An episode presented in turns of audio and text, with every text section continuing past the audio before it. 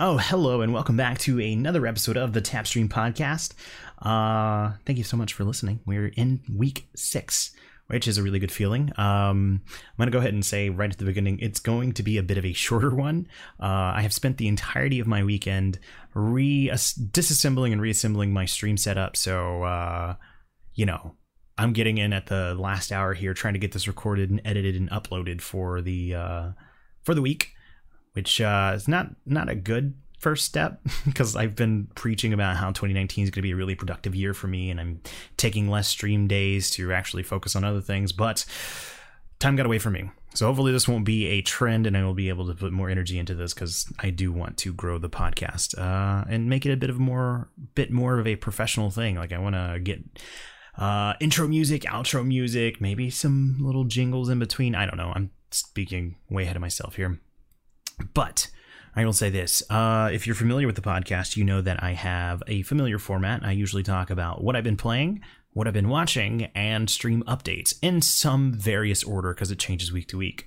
Uh, I can tell you now, there's not going to be a what I've been playing section because I haven't gotten to anything new. I've still been playing Twilight Princess and I've been playing Super Smash Bros. Ultimate. So if you want to hear my thoughts on those, you can really just go back to the last couple episodes. Uh, nothing new has really changed as far as that goes. I can say this though, um, I ended up taking Monster Boy back to GameFly. I mailed it off today. Um, so I don't know. As much as I wanted to get into that game, I just couldn't find it grabbing me. Um, so I sent it back. I have Mega Man 11, so I need to play through that. And my hope is that by Friday, this coming Friday, Super New Super Mario Brothers Deluxe uh, will be shipped to me. I haven't been getting lucky of getting games on the day of release from GameFly. Fingers crossed I do because I'm really excited about checking this game out. So hopefully I'll have some more reviews for you on that next week. Um, but as far as like uh, what I've been watching, I have actually two movies this time. I finally got a chance to check out the movie Bird Box, which, if you have been on the internet at any point in the last two weeks, I know you have seen advertisements for this. Uh, it's that new Sandra Bullock movie where it focuses on um, very similar to Quiet Place with the sensory deprivation. Um, you know, humanity is attacked by these entities that are causing people to cause lethal damage to themselves and commit suicide once they are viewed. So, the way that our survivors cope with this is that they blindfold themselves and are now dealing in a new world where they cannot see outside. Really cool premise. Um, like I said, very draws similar comparisons to A Quiet Place. With The Quiet Place, the movie was you can't make a noise or they come running. Um, so it's just a fun, different take on that as far as I'm concerned. Unfortunately, for Bird Box. Um, a Quiet Place is just better in every regard. Uh, I talked about it with my cousin, and the biggest takeaway for me between these two movies is that A Quiet Place found ways to enrich its premise, and unfortunately, Bird Box feels like it works around its premise. So, one of the biggest things that stood out to me about A about Bird Box is that it's told in a non-linear fashion. So that means we're getting two stories told at two different timelines that are slowly converging at, you know, a certain point in the film. This is fine. I, I have no problem with flashbacks, but unfortunately for Bird Box, the problem with that is that the most interesting parts are the ones that get the least amount of screen time.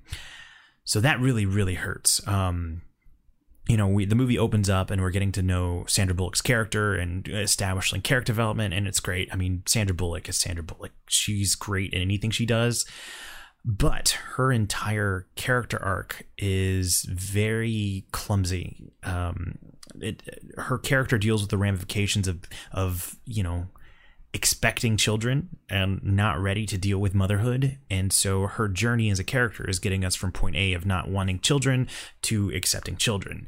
You know, obviously with extreme circumstances given what's happening in the movie. Um, and honestly, it just doesn't work. Uh, by the time we get to the end of the movie, it just feels like it was like, hey, we got to wrap this up. Let's just tie it up neatly and we're done. And that was incredibly unsatisfying. Um, you know, it's oh, if it didn't spend so much time feeling like a very very familiar survival slash zombie movie i think it would have been a little bit more interesting Um, I'm going to delve a little into spoiler territory, so I want to go ahead and give this warning. I mean, this is all stuff within the first five minutes of the film, but I want I need to talk a little bit about it so that I can kind of make you understand what it is I didn't like about this film. Um, the opening opening hook is that Sandra Bullock and two children of relationships we don't know to her um, are tasked with this journey of getting downriver, a very, very rough flowing river, to safety. And of course, because they can't see where they're going, they're blindfolded. They don't want to be attacked by whatever these entities are. It's going to be a very dangerous journey. Now, that starts. Everything's awesome. It's tense. It's uh, it's thrilling, and you're captivated by what is or isn't going to happen. And uh, I like that. However, we flash back to the day of the attack, and we learn about Sandra Bullock, and then the attack happens, and we spend a majority of the movie once Sandra Bullock gets to a safe house that she encounters the other new characters. From that point, it just feels like every zombie movie you've ever seen. As far right down to the interrelation interpersonal relationships of like somebody who's so high strung that he doesn't want to let people in or the two young people that are like uh growing lovers and and and whatnot. Like it just it's familiar. Um instead of doing anything cool with a premise we haven't really seen before we just get a lot of familiarity um, if it were up to me, and I hate I hate always judging a movie by what it could have been versus what it actually presents, but it's hard in this scenario. If it was up to me, I would have seen this movie make more of a focus on that journey from upriver to downriver, um, and find ways to interwork its theme of motherhood into that. I think that movie would have been a lot better. Um, because as it stands, unfortunately, Bird Box is just a, a no for me. I uh, I did not like it. But I mean, it's Netflix. If you have a membership, check it out. It's not the worst movie you're ever going to see. It's definitely lacking. Um, and I'd like to hear what you think about it. Did you like Bird Box? Um, are are you do you agree with me? Uh, let me know at the tap stream on any social media platform, or if you want to email me at askthetap at gmail.com. All right, for the second movie, I uh, I went to the theaters and I got to see Bumblebee uh, the new Transformers movie, which for all intents and purpose is a reboot except a name. Um, I swore off Transformer movies after Revenge of the Fallen. Uh, I remember being in a theater and I was so excited. Like I, I went with, I took my younger cousin, I went with my sister, and and you know then not quite brother-in-law yet. He, you know, they were still dating at the time. Not important. We, I took them and I was so excited, and we get there, and I just remember being embarrassed like straight up embarrassed in the theater because the movie was just that bad. And the part that broke me, the part that broke me is I remember sitting in the theater for Transformers Revenge of the Fallen, and there is this giant transformer that is like climbing up a pyramid, and the camera cuts to the genitals of the transformer, and you just see two big like balls moving around. And it was that moment that I was like, I'm done. I'm not watching these movies. I don't know what these movies are trying to be, but I know that I am not the target demographic. And so I never watched another Transformer movie after that. However, after much praise and many close friend suggestions, I went and saw Bumblebee, and it has completely won me over.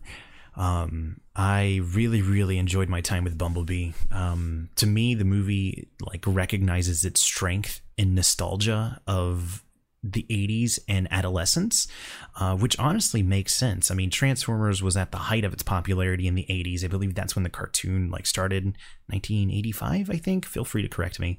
Um, so yeah, that just makes perfect sense, and it almost makes you wonder why the first Transformer movie wasn't set during that time.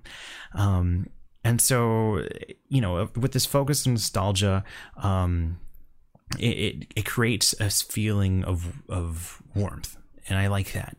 Um, the movie isn't focused on anything more than the d- dynamic between Bumblebee and Charlie, aka Hailee Steinfeld, and and it works. Um, this streamlined story is thin, admittedly, but it's enough to get you into what needs to happen. Like you know, it's enough to have the fun action scenes that are actually coherent and easy to understand what's going on and have this weight to them that actually makes it feel like Bumblebee and the adversaries are real. Um, you know, it gets you to these points of emotional connection between Charlie and Bumblebee when Charlie starts to open up about her past as a character. And even though we don't get enough setup for these moments, Hailee Steinfeld is a incredibly charismatic actress and she sells these relatable moments well. Um, you know, it can be awkwardly paced, but uh, it's it's it's fine. I mean, your mileage may vary depending on how much you are a fan of nostalgia infused storytelling. But I enjoyed it. It's not setting out to do much, but what it does, it does really well. Um, and for me, honestly, the opening scene that takes place on. I don't actually don't know if I want to go down this regardless, I'll say this because I don't want to get into spoilers. The the opening scene is enough for me to want more movies, even movies that may be set prior to this movie or movies that take place after this movie because it just does a lot well. Um, I'm totally on board. I uh, I I can't believe I'm saying it, but I really really want more Transformer movies as long as it's Travis Knight, I believe was the actor, and uh, this established universe. All right, so like I said, it's a bit of a shorter shorter what I've been watching lately, but uh, I'm just trying to get in and get out real quick. I do want to go ahead and leave some of these stream updates because uh, we do have we have had some new things going on right now. Um, if you listen to any of the podcasts before, I've talked about that I'm going down to three streams a week versus the six streams a week that I, I have been doing for you know almost two and a half years. Um, and I just wanted to give a little bit of feedback on how that's going. I um, I'm still anxious about it because it feels like I'm taking away from people that watch, but after Wednesday's stream, I could feel the difference. Um, I felt, and this is going to be kind of patting my own back. I felt electric. Like I, I got in on the stream and I was energetic and I was fun and it just, you know, jokes were coming to me a lot quicker and I was, I felt wittier and quicker on the response. And it was just a really, really fun time.